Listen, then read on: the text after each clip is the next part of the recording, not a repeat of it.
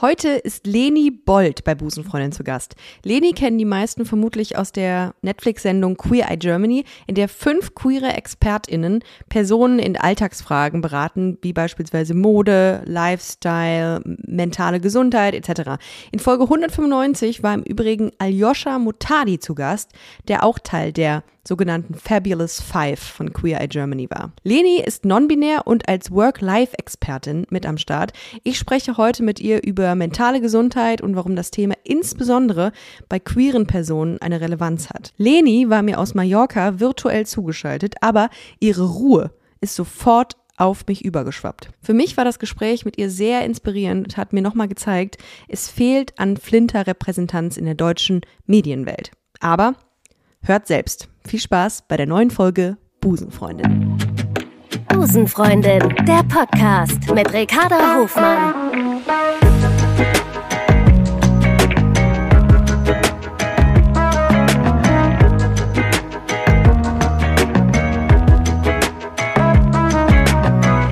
Love is Love.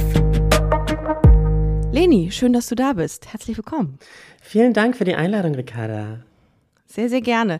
Wir haben, äh, als wir noch nicht on air waren, haben wir darüber gesprochen, dass du auf Mallorca lebst. Ich finde es großartig. Ich finde es total schön, wenn man da wohnt, wo Palmen sind und wo ein Meer ist. Das ist, aber das ist mein Life-Goal eigentlich. Ja, und ganz ehrlich, ähm, ich hatte irgendwie für viele Jahre auch so diesen negativen Glaubenssatz, dass ich mir das selber nicht erlauben darf, hier zu leben. Weißt du, was ich meine? Ja, verstehe ich. Und ich habe immer gesagt, ah, du musst mindestens 30 werden, du musst eine Karriere gehabt haben oder machen und dann darfst du den Schritt gehen und ähm, ans Meer ziehen. Und dann war ich irgendwann so, ähm, ehrlich gesagt, für wen denn? Ich kann doch auch einfach jetzt nach Mallorca ziehen und dann habe ich das einfach gemacht.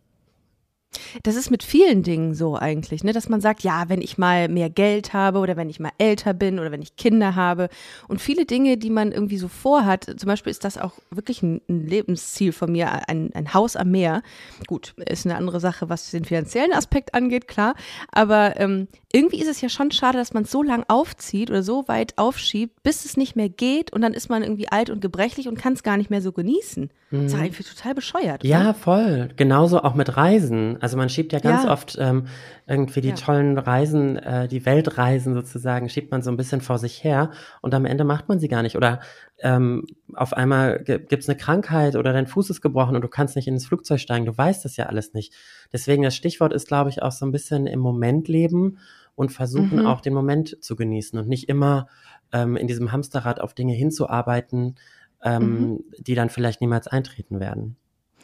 Aber dieses Mindset, ähm, das hattest du ja wahrscheinlich auch noch nicht immer. Das hast du dir auch wahrscheinlich erarbeiten müssen oder halt, das hast du auch irgendwie entwickelt.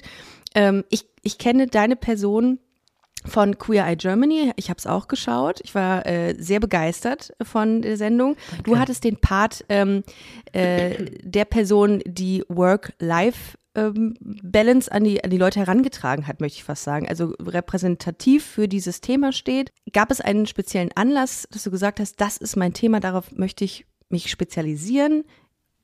Wie war das? Ja, ähm, tatsächlich ist es eine eher traurige Geschichte. Also ich habe ähm, die letzten zehn Jahre in Berlin gelebt und ähm, bin da in so ein Burnout reingeschlittert. Und wenn ich heute darauf zurückschaue, glaube ich sogar, dass dieses Burnout auch sehr viel mit meiner Queerness zu tun hat, mhm. weil ähm, ich weiß nicht, ob mhm. du es auch kennst, aber so, wenn man im, im Teenageralter und als Kind immer so viel Diskriminierung erfährt und auch so ähm, heruntergebuttert wird und auch in der Medienwelt hat man in der Vergangenheit ja früher immer queere Menschen, hat, über queere Menschen hat man sich immer nur lustig gemacht. Und ähm, ich glaube, dann war später dieser innere Wunsch so krass, dass ich es allen Leuten zeigen möchte, dass ich Karriere machen kann, dass ich was kann. Und da bin ich so ein bisschen, ähm, tja, drüber gewesen und dann leider in dieses Burnout geschlittert. Und ähm, der Schritt daraus war tatsächlich auch die Auswanderung nach Mallorca und ähm, hier sozusagen mich neu zu erfinden, neu zu entdecken, Wege zu finden, wie ich mein Arbeitsleben so gestalten kann, dass es mir auch wieder gut tut. Und ähm, ja, diese, dieses Learning, diese Learnings, die ich so mitgenommen habe, die gebe ich jetzt anderen Menschen mit auf den Weg. Ich kann es so in allen Punkten nachvollziehen. Es geht mir ähnlich. Ähm, ich habe da auch schon mehrfach hier bei Busenfreunden drüber gesprochen, dass ich auch das Bedürfnis hatte, ähm, gef zu gefallen, weil man von vielen Menschen nicht als das akzeptiert wurde, dass man war oder als die Person äh, akzeptiert wurde, die man, die man war oder ist. Mhm. Und irgendwie hat sich das dann so internalisiert oder rauskristallisiert, dass man angefangen hat, ähm, viel mehr zu tun, also viel mehr zu wollen, ähm, dass andere einen lieben für das, was man ist. Und ich habe das ähnlich. Ich hatte vor meinem äh, Urlaub, den ich jetzt vor ein paar Wochen mit ein paar Freunden gemacht habe, diesen Punkt, an dem ich wirklich nicht mehr konnte. Ich hatte, mhm. ich war, ich würde sagen, ich war auch kurz vor einem Burnout. Ich hatte versucht, eine E-Mail zu schreiben ähm, und bin einfach hin, habe einfach geweint. Eine Stunde durchgeweint. Und ich konnte mich, ich habe mich irgendwie so, bin so rausgezoomt und habe mich selbst gesehen, habe gesagt, wa, was ist los mit dir? Du mhm. kriegst nicht mehr die kleinsten Dinge hin.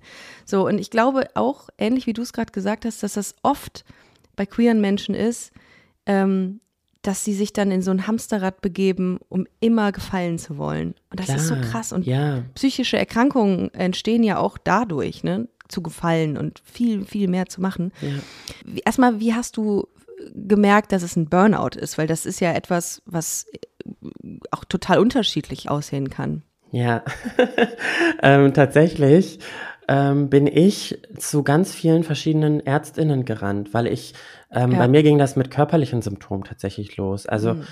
ich hatte Atembeschwerden. Das ist total krass. Immer wenn ich drüber rede, ähm, kommt das auch wieder so hoch. Ja. Das fällt mir manchmal gar nicht so schwer, äh, gar nicht so leicht. Ähm, ich hatte körperliche Probleme, ich ähm, hatte Schlafstörungen, ich bin nachts schweißgebadet wach geworden. Ähm, und äh, zittrige Hände, so taube, so ein Taubheitsgefühl. Und ich bin, wie gesagt, dann zu Ärztinnen gegangen, habe versucht, eine Lösung zu finden, sozusagen die Pille, die mich ähm, wieder heilt. Und ähm, auf diesen ganzen, bei diesen ganzen Untersuchungen ist nichts rausgekommen. Alles war okay. Ich war gesundheitlich sozusagen ähm, klinisch äh, fit. Und ähm, dann hat es irgendwann Klick gemacht und ich habe verstanden, ah, okay, das ist ein Burnout. Und ich glaube, das ist bei ganz vielen Menschen so, dass wir uns das erstmal nicht eingestehen wollen. Gerade ja. ähm, in jungen Jahren, ja, weil Burnout, das war für mich etwas, das kriegt vielleicht einen Top-Manager äh, in den Mit-40ern so, der seit, weiß ich nicht, 20 Jahren arbeitet, aber doch nicht ich die jetzt ähm, erst ja. seit ein paar Jahren überhaupt im, in der Arbeitswelt sozusagen unterwegs ist. Aber das kann wirklich jeden treffen. Das möchte ich auch nochmal an die Menschen, die jetzt gerade zuhören, sagen. Ähm, das hat nichts mit dem Alter zu tun. Und ähm, ja, so habe ich das herausgefunden. Ich hatte eine Gürtelrose letztes Jahr und habe das so gegoogelt, weil ich habe gedacht, was juckt das denn hier so, ne? Ja. Und dann ähm, ging ich zum Arzt und der ist eine Gürtelrose und dann habe ich das gegoogelt und dann äh, stand da ja so ab 60 kriegt man das oder wenn man Stress hat. Und da dachte ich, okay, das ist jetzt sind jetzt Signale meines Körpers, die ich die ich jetzt wirklich mal ähm, die ich jetzt hören muss. Und dann ähm, habe ich mir wirklich gedacht, äh, ich muss Pausen machen. Ich muss mir auferlegen, mich, ich mich zwingen zu sagen, nein, du machst heute nichts. Mhm. Und da, seitdem geht's, dass ich mich zwinge zu sagen, es ist nicht schlimm, wenn du nichts tust. Ähm, es ist auch okay, wenn es, es ist einfach in Ordnung, wenn du auch einfach mal einen ganzen Tag auf der Couch liegst. Und das konnte ich vorher überhaupt nicht. Es fällt mir nach wie vor schwer. Ja, ich bin auch Aber so. Und ich glaube, dass wir dann auch so, so Charaktere sind, die halt schnell in so einen Burnout schlittern können, weil ja. wir immer aktiv sein wollen, weil wir immer was machen wollen, weil es uns auch erfüllt auf der anderen Seite. Ne? Uns macht ja auch Spaß mittlerweile. Total. Also damals ja. hat mich nicht alles erfüllt, aber ähm, deswegen ist es aber auch trotzdem wichtig, diese Pausen zu machen. Und ich kann da auch so einen kleinen ja. Tipp ähm, mit an die Hand geben für die Leute, die das auch nicht so gut können. Ähm, man macht ja ganz oft Kalenderplanung für für jobbedingte Dinge, ne? Termin ja. hier, guck mal, Podcast-Interview ja. mit dir habe ich mir auch schön eingetragen mit dem Link zu unserem äh, Call. Ähm, aber eben auch sich einfach die Privatzeiten einzutragen, die Me-Time in den Kalender eintragen mit Erinnerung und Guter dann, Hinweis. Und dann hast du das, ähm, dann kriegst du diese Benachrichtigung auf dem Handy und weißt du, ah, ja, guck mal, die Zeit habe ich jetzt eigentlich für mich eingeplant, dann sollte ich das auch so einhalten. Ja. Ja, ich habe mir ähm, äh, TikTok und Instagram Sperren habe ich mir jetzt eingerichtet, Auch gut. äh, die ich ganz ähm, hervorragend immer wegklicke. Äh, habe ich auch äh, gemerkt, dass ich mich da selber auch absolut betuppe äh, an dem Punkt. Aber ich habe gedacht, nee, ich muss mich mit anderen Dingen befassen, die, weil ich glaube, ich bin manchmal überfordert von dem ganzen Contentfluss, den es so gibt. Und mein Gehirn schaltet irgendwie nie ab wirklich. Und ich dachte mir, das ist jetzt eine Sache, die ich äh, als Tipp äh, weitergeben kann. Ich habe angefangen zu jonglieren oder angefangen zu lernen, wie man jongliert. Und das ist so was anderes zu TikTok und Co., dass es einen wirklich entschleunigt. Oder dass es, dass es äh, irgendwie einem das Gefühl gibt, okay, ich mache hier was ganz anderes und es ist so, es ist so plain und es ist so einfach. ja. Also es ist nicht einfach zu können, äh, zu lernen, sondern es ist einfach so, es sind drei Bälle. Punkt. Und ähm, das ist, das hilft mir total. Aber es ist auch immer unterschiedlich, ne? Das ist wie, Ich glaub, wie man Leute kommt- dann irgendwie eine Ruhe finden. Ja, wahrscheinlich kommst du dann dadurch auch so in den Flow-Zustand. Was ist der Flow-Zustand? Was, wie würdest du den definieren? Ich würde sagen, Flow-Zustand ist ein Zustand, in dem die Dinge einfach passieren, ohne dass man viel anst oder dass man überhaupt Anstrengung dafür aufwenden muss. Mhm. Das ist etwas, was aus deinem Innen, in, Innen heraus einfach geschieht, was Ja. du zulässt. Voll. Ja, und den zu erreichen, das ist die Kunst. Man muss aber auch dazu sagen, du bist, ähm, du warst mit 15 Jahren die jüngste Modedesignerin Deutschlands und du hast da auch schon dein eigenes Modelabel gegründet. Da denke ich mir, habe ich das gelesen habe, habe ich gesagt, mit 15, da habe ich gerade mal irgendwie meine Blümchenposter aufgehangen und äh, keine Ahnung und habe irgendwie Chupa Chups äh, Sticker gesammelt, was es da so gab und habe irgendwie Leuchtjojos gespielt und du hast einfach ein, ein Modelabel gegründet. Aus welcher Motivation ist das denn heraus passiert? Jetzt verstehst du auch, warum ich mit Anfang 20 schon das Burnout Ja, ja, das habe ich nur beim Lesen bekommen, schon. ja. ähm, wo kam die Motivation her? 15. Auch da, ja, ich glaube auch da wieder so ein bisschen ähm, der Zusammenhang mit meiner Queerness. Du musst dir vorstellen, in, ich bin in, einer, in einem sehr kleinen Ort groß geworden, sehr konservativ. Und ähm, ich habe da echt viel Scheiße mitgemacht. Ne? Also der ganze Schulhof gefühlt hat mich da gehasst, einfach nur aufgrund meiner Existenz. Ich war gar keine, ich war keine laute Person oder so. Ich war sogar recht introvertiert. Ähm, und die Modewelt war für mich so ein Ausweg. Mm, ich habe so okay. gemerkt, ich bin dann tatsächlich auch schon so mit äh, 16 das erste Mal zur Berliner Fashion Week und habe auch gesehen, wie die Welt woanders aussehen kann, ja, Mhm. wo queere Menschen akzeptiert werden. Und die Modewelt ist ja eine der Welten, wo queere Leute schon seit so vielen Jahrzehnten arbeiten und ähm, ja auch akzeptiert werden. Und das war, glaube ich, unterschwellig so ähm, ein Ausweg aus, aus meiner Situation dort. Und natürlich habe ich, war ich auch fasziniert von, von der Mode an sich. Ich habe es auch studiert dann später. Ich finde das total beeindruckend, weil ich äh, in ganz vielen Dingen so eine Parallele zu mir sehe.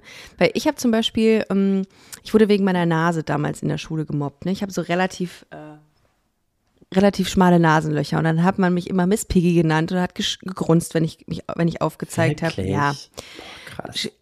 Kinder können grausam sein. Und ich habe mich dann immer Ja. weiter zurückgezogen und habe dann irgendwann gemerkt, okay, Humor ist mein Kanal. Und das ist meine Mauer. Und habe dann aufgef- äh, angefangen, irgendwie lustig in der Schulklasse zu sein, so Klassenclown zu sein. Habe ich so da meine Erfüllung drin gefunden. Und da dachte ich gerade, dass wenn man so Probleme mit sich hat, mit seiner Identität hat oder mit seiner sexuellen Orientierung, dass man irgendeinen Kanal braucht, der einem so einen Halt gibt. Und das ist ja bei dir mehr oder weniger der, die Fashion gewesen. Bei mir ist es Humor oder Unterhaltung. Ich habe das immer geliebt, weil ich irgendwie wusste, man akzeptiert mich, wenn ich eine andere Rolle einnehme oder wie auch immer. Es kam gerade so vor meinem geistigen Auge wieder zurück. Äh, Ja, krass. ich glaube, dass ganz viele, dass ganz viele damit ähm, irgendwie strugglen, gerade Ja. so in, in Teenagerjahren, wo Voll. man sich gerade, wo man selber noch oft so einer krassen Selbstfindungsphase ist und ja noch gar nicht weiß, wo die Reise hingeht.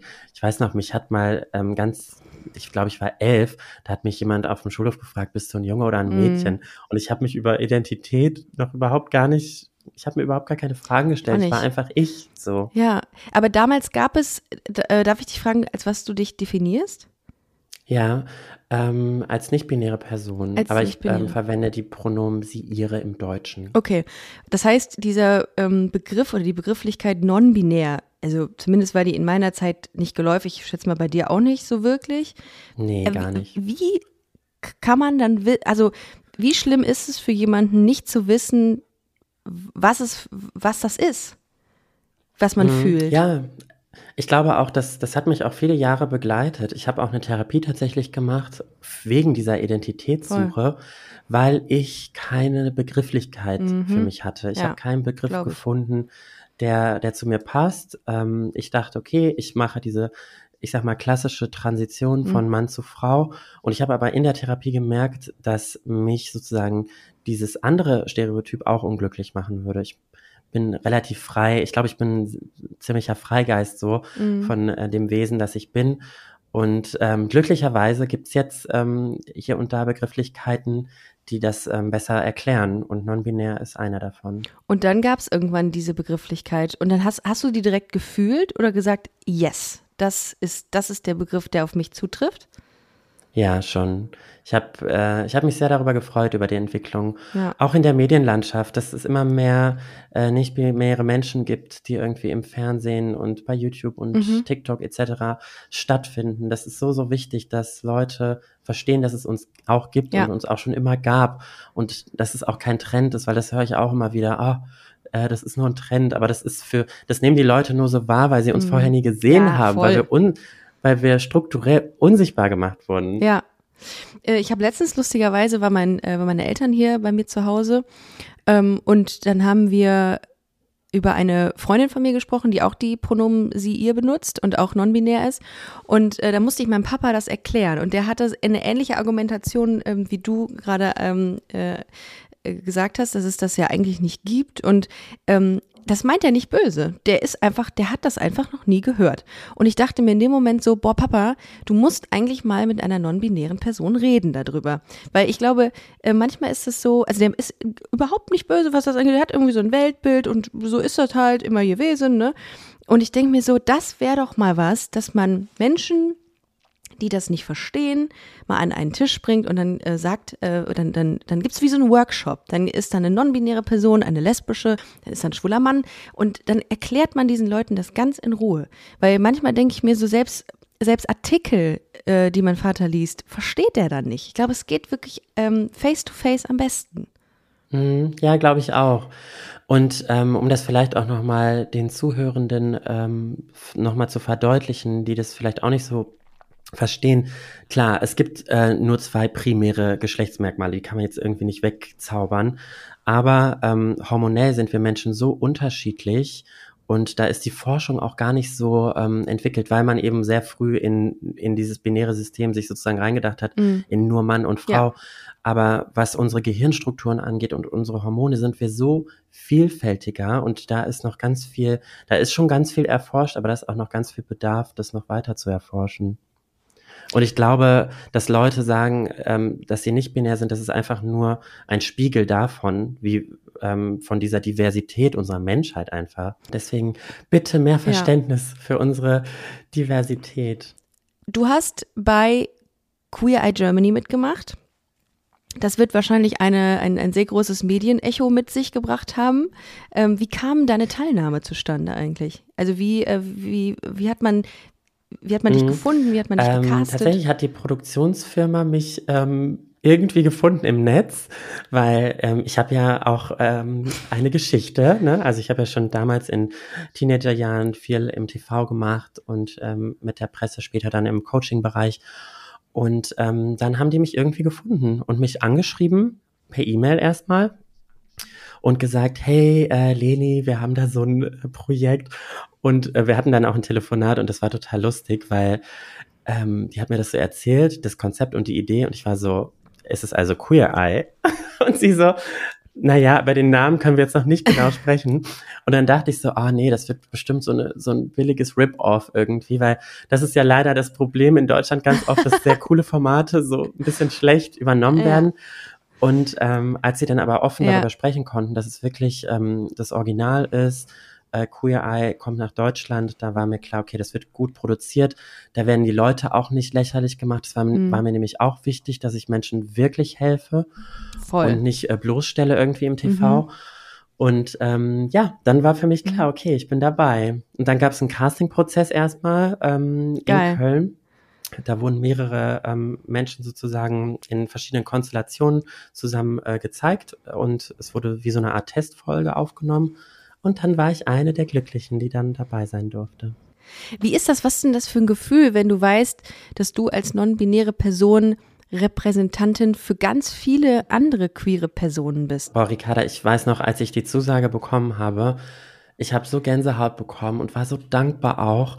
Einfach gar nicht mal Ja. so für mich, sondern auch vielmehr Mhm. da für die Repräsentanz der nicht, der nicht-binären Community, weil, Jo. wie gesagt, wir sind immer noch relativ unterrepräsentiert in den Medien und ich war so geil. Endlich Voll. kann Find ich, ich für Menschen da draußen Ja. so eine Vorbildsfunktion einnehmen und denen zeigen, dass es normal ist. Und Ja. das ist auch, ähm, das fand ich auch so schön Ja. an dem Format. Unsere Identitäten werden bei Queer Eye ja gar nicht so behandelt. Wir sind einfach so selbstverständlich da. Und diese Ja. Selbstverständlichkeit versuche ich Ja. auch immer wieder auf meinem eigenen Ja. Instagram-Kanal und überall zu vermitteln. Du kannst auch als queere Person erfolgreich sein. Das ist, das waren alles nämlich Glaubenssätze, die ich früher hatte, dass ich das nicht sein kann.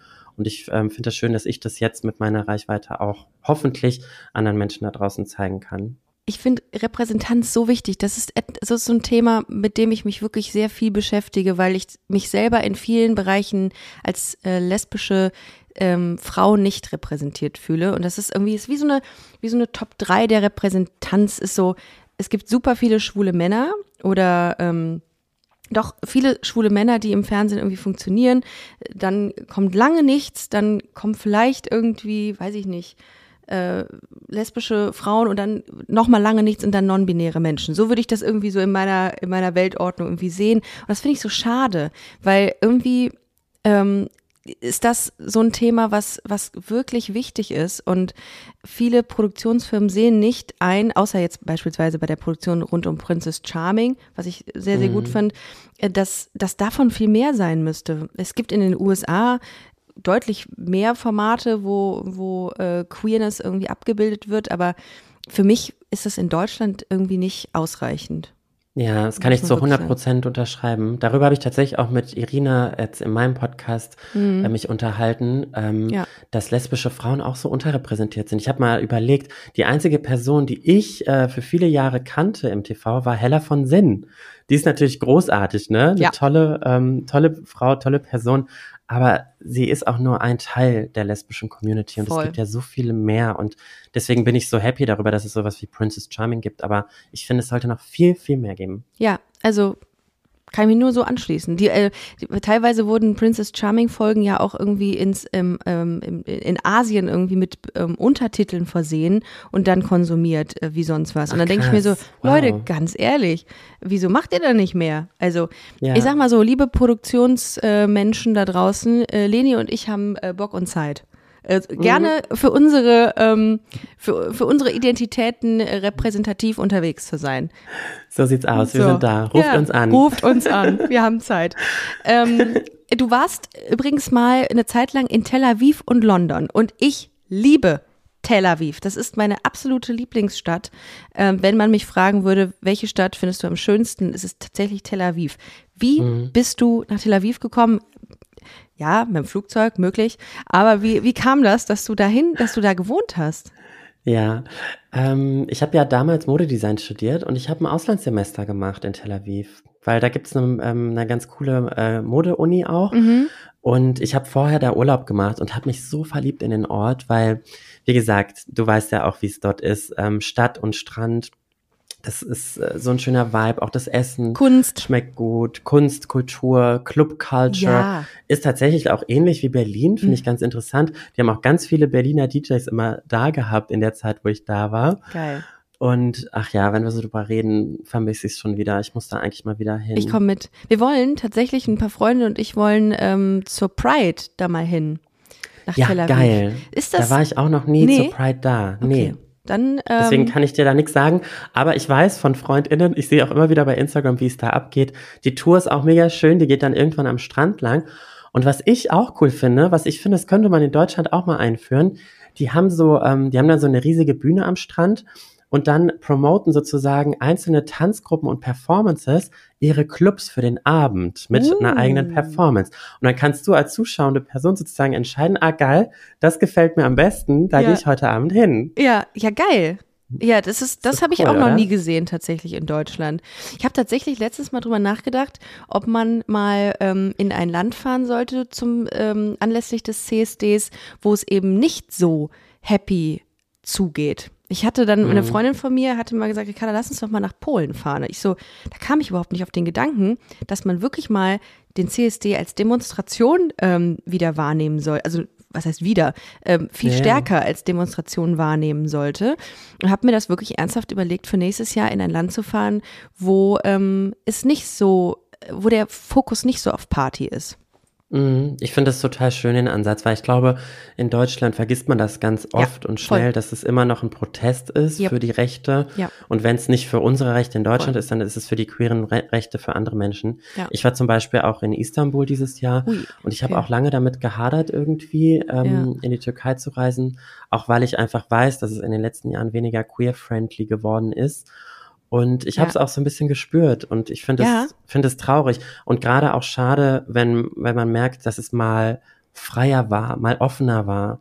Dasselbe im Iran, ja, für Frauen. Mhm. Das Land war mal viel freier für iranische Frauen und Ja. jetzt gerade ähm, überhaupt nicht. Und natürlich gehen die Frauen Voll. auf, auf die Straße und ich finde es so schön. Ich auch. Klar, es, es hat Opf, es gibt Opfer und das ist total schlimm und traurig, aber auf der anderen Seite ist diese Revolution so, so wichtig. Okay, voll. Ich war vor einiger Zeit auf einer I- Iran-Demo hier in Köln und ähm, haben dann auch lauthals mitgegrölt ähm, und ich dachte in dem Moment so, das hat sich ganz, ganz komisch angefühlt, dass in, in Iran tatsächlich Menschen auf die Straße gehen und Angst um ihr Leben haben müssen. Das ist so, das kann ich aus mir, aus meiner privilegierten Situation einfach, ich gehe da hin und sag, ich ähm, ähm, demonstriere mit, aber dass ich mir um mein Leben Gedanken machen muss, das habe ich, das ziehe ich gar nicht in Erwägung. Und dann, dann denke ich mir so, es gibt auf dieser Welt, es ist wie so eine Parallelwelt, ein, ein, äh, eine, ein Regime, was so Menschen also Frauen einfach so behandelt und denen Rechte abspricht. Und dann denke ich mir so,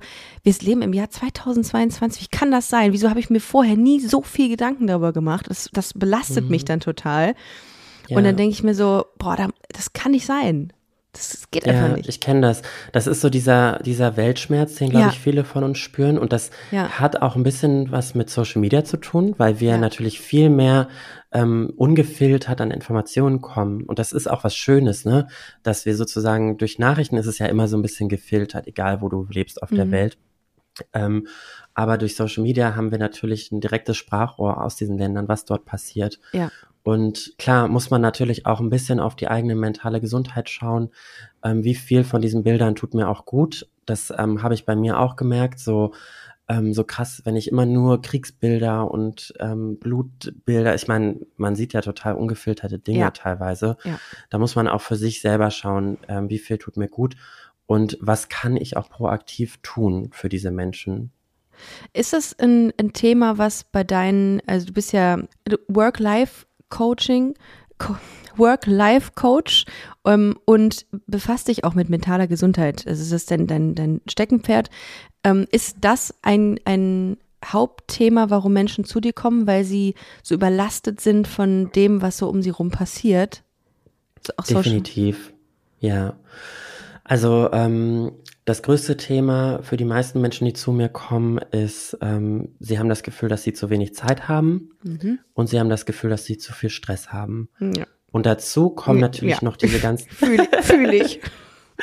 und dazu kommen noch die ganzen Themen, äh, die äußeren Einflüsse. Ja. Und das ist sozusagen die Medienflut. Das kann Social Media sein, das kann das an Werbung sein, was wir auf der Straße alles aufnehmen, im Fernsehen. Und ähm, all diese Punkte versuche ich mit den Menschen zu behandeln. Und ich habe jetzt tatsächlich, arbeite ich gerade auch an einer Membership, weil ich schaffe das einfach nicht mehr, die 1 zu 1 Coachings ähm, sozusagen durchzuführen ich. Ja. weil es zu viele Anfragen sind und ich die nicht, ähm, nicht mehr eins zu eins behandeln kann. Aber deswegen ähm, baue ich gerade so eine Art Membership-Modell auf mit Lernvideos und mit einer Anleitung, wie man selber sozusagen eine bessere, äh, eine ausgewogenere Work-Life-Balance für sich finden kann. Und ich bin da total aufgeregt und hoffe, dass ich damit vielen Menschen helfen kann. Voll. Ich glaube, das ist auch ein Thema, was immer wichtiger wird, weil der Content nimmt man nimmt ja nicht ab. Äh, wenn ich so überlege, wie viel Plattformen es gibt, wo sechs, sieben Sekunden Videos gespielt werden und ich davon gefühlt 100 pro Tag konsumieren kann, theoretisch, mehrere hundert, dann Mhm. denke ich mir so, das Gehirn kommt ja nie zur Ruhe. Ich bin auch voll gespannt, ähm, in welche Richtung sich dieser Trend entwickelt, Mhm. weil wie du sagst, der aktuelle Trend ist 7 bis 15 Sekunden Videos. Und für mich aus Coaching-Perspektive auch total schwierig, auf Instagram ähm, Mehrwert, also ich versuche ja immer Ja. den Menschen auch Mehrwert mitzugeben Klar. und das in so kurzer Zeit zu schaffen, ist manchmal gar nicht so leicht. Aber Mhm. klar, die Leute nehmen sich einfach nicht die Zeit, um sich, wie du schon gesagt hast, mit einem, sich mit einem Buch auseinanderzusetzen. Das, ähm, ja, das ist einfach gerade so der, ähm, der Zeitgeist, in dem wir sind. Deswegen, ich bin voll gespannt, wohin sich das in Zukunft noch so entwickelt. Ob die Videos wieder länger werden, ob man mehr liest wieder. Ich hoffe sehr. Ich hoffe sehr. Ich habe ähm, ich, ich hab selber diese Ruhe nicht ähm, und habe auch das Gefühl, mein Tag hat weniger als äh, zehn Stunden und davon verbringe ich äh, viel zu viel Zeit mit irgendwelcher, mit irgendeinem Konsum von, von irgendwelchen Sachen. Aber Ja. ich glaube, man kriegt ein anderes Zeitgefühl, wenn man wieder anfängt, irgendwie Dinge zu tun, die einen beruhigen. Wie sieht die Altersstruktur aus von den Klientinnen, die du hast?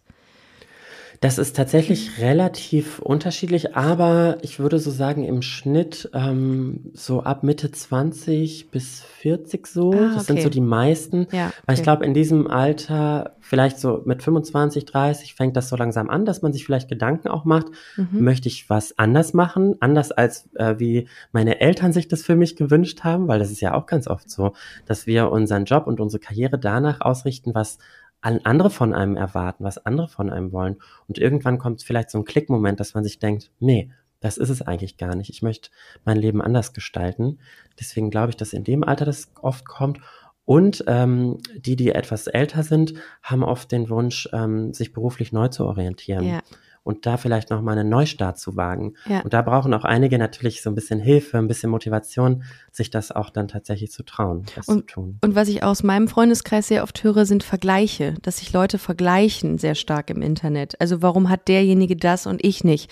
Wieso wurde ich dafür nicht angefragt? Gerade so in der KünstlerInnen-Branche ist das ein riesiges Ding, dass man sagt, okay, warum wurde der dafür besetzt oder die dafür besetzt?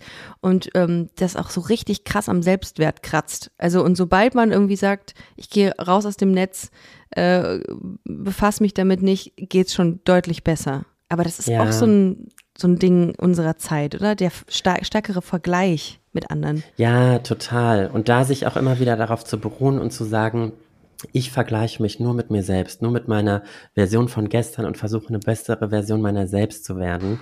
Und das ist nicht immer leicht und ich kenne das, gerade wenn man auch mit ähm, Social Media arbeitet und im Internet. Es gibt andere Menschen, die was ähnliches machen wie man selbst, aber ich, ich sage immer, es, es ist genug Platz für uns alle da Mhm. und ähm, wenn es diese eine Chance nicht gab, dann wird es eine andere für dich geben. Ist auch krass, was du für eine ruhige Ausstrahlung hast. Ich habe jetzt schon, du? ja, ich habe jetzt schon gemerkt, dass ich deutlich ruhiger geworden bin als zu Beginn, weil ich ich ähm, ähm, hab, lass mich immer sehr schnell auf Menschen ein, so in Mhm. meinen Gesprächen hier bei Busenfreundin und manche Leute pushen mich hoch, weil sie mir dann was zuspielen und ähm, und manche Leute sind ruhiger in sich selbst und das merke ich und wird dann auch ruhiger. Das ist total krass. Bei dir merke ich das Mhm. auch langsam, dass ich so jetzt so so runterfahre. Also nicht im in- negativen Sinne, sondern im positiven. Ja, Ich glaube, das im muss auch, angekommen. das muss auch, glaube ich, so bei einem, ähm, bei einem Coach sein. Also du machst das ja wahrscheinlich dann äh, virtuell, wenn du auf Mallorca bist oder auch face to face. Genau, virtuell, Virtuell. hauptsächlich. Das heißt, Ich hatte jetzt einen, ähm, ich hatte jetzt so einen Retreat Mhm.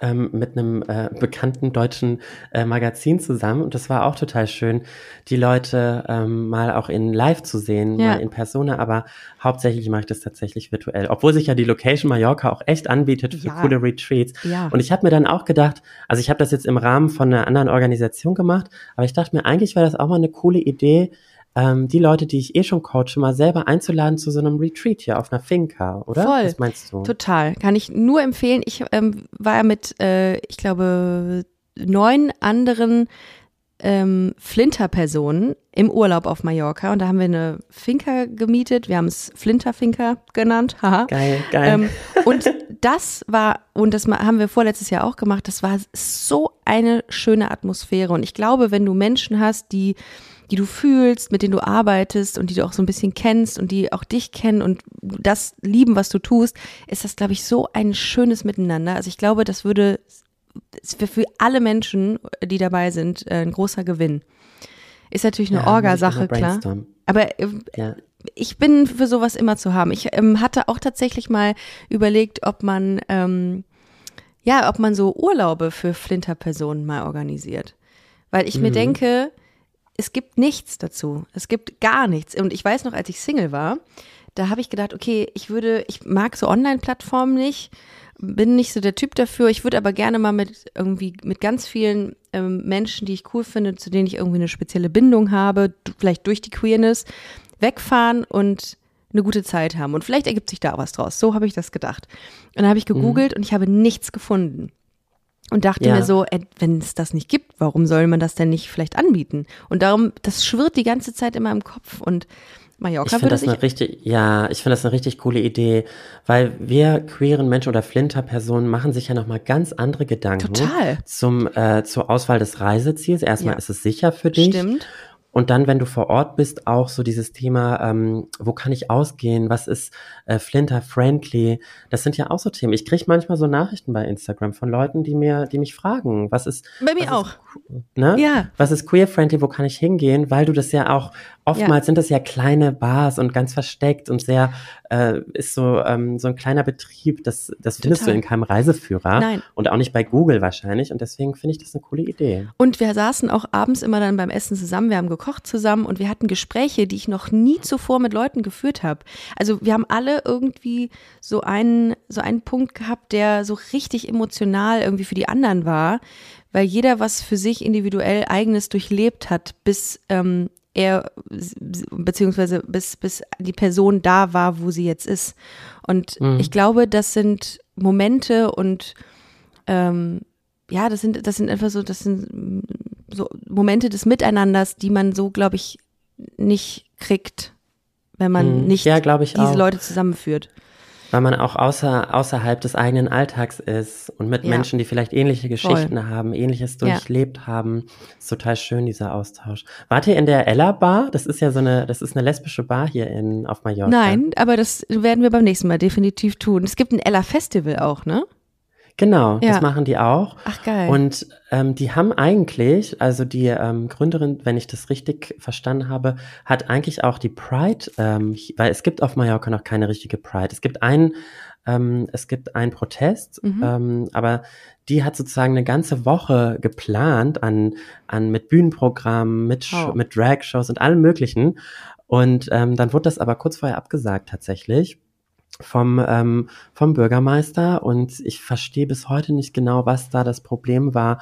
Da gab, haben angeblich irgendwelche Anmeldungen gefehlt und so und das hat mich ähm, echt geschockt. Da dachte ich mir so krass. Schade. Ähm, die haben sich so viel Arbeit da reingesteckt und ich hoffe, dass das nächstes Jahr stattfindet hier. Ja, ähm, ich weiß, dass es auf Gran Canaria eine Pride gibt. Wenn die es schaffen, Stimmt. dann sollte das Mallorca da mit Sicherheit auch hinkriegen. Ich glaube, ähm, das möchte ich mal recherchieren. Das ist ein guter, guter Hinweis, warum äh, und ob das nächstes Jahr stattfindet. Weil dann sollten wir Ja. uns da sehen. Bist du Ja, das ganze Jahr über äh, auf Mallorca oder fliegst du hin und wieder mal oder beziehungsweise ähm, führt es dich nach Deutschland und den Rest der Welt? Ähm, tatsächlich ähm, bin ich eigentlich, also meine Homebase ist Mallorca. Ja. Ich bin eigentlich das ganze Jahr hier, gerade jetzt im Winter. Das ist auch der Hauptgrund, warum ich ausgewandert bin. Kannst so verstehen. Kannst so verstehen. Kannst so verstehen. Ähm, aber tatsächlich berufsbedingt bin ich hin und wieder auch in Deutschland, wenn ich für so Speaking-Geschichten Geil. angefragt werde oder TV oder so, dann bin ich immer mal wieder da. Hammer.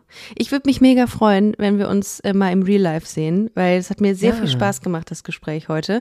Und das mit der Flinker Finter, äh, mit der Flinker, mit der Finker, mit der Flinter Finker, da müssen wir, Flinterfinker. da müssen wir noch mal sprechen. Ich glaube, das ist wirklich die, die, die Idee, die, die hat was. Ich finde, das ist irgendwie eine, Ja, eine ich schöne finde das Sache. auch cool. Da Mit- müssen wir nochmal tiefer brainstormen. Da kann ich dann so gerne. ein bisschen meinen Mental Health Ja. äh, Part zu beitragen. Ja, vielen, vielen Dank.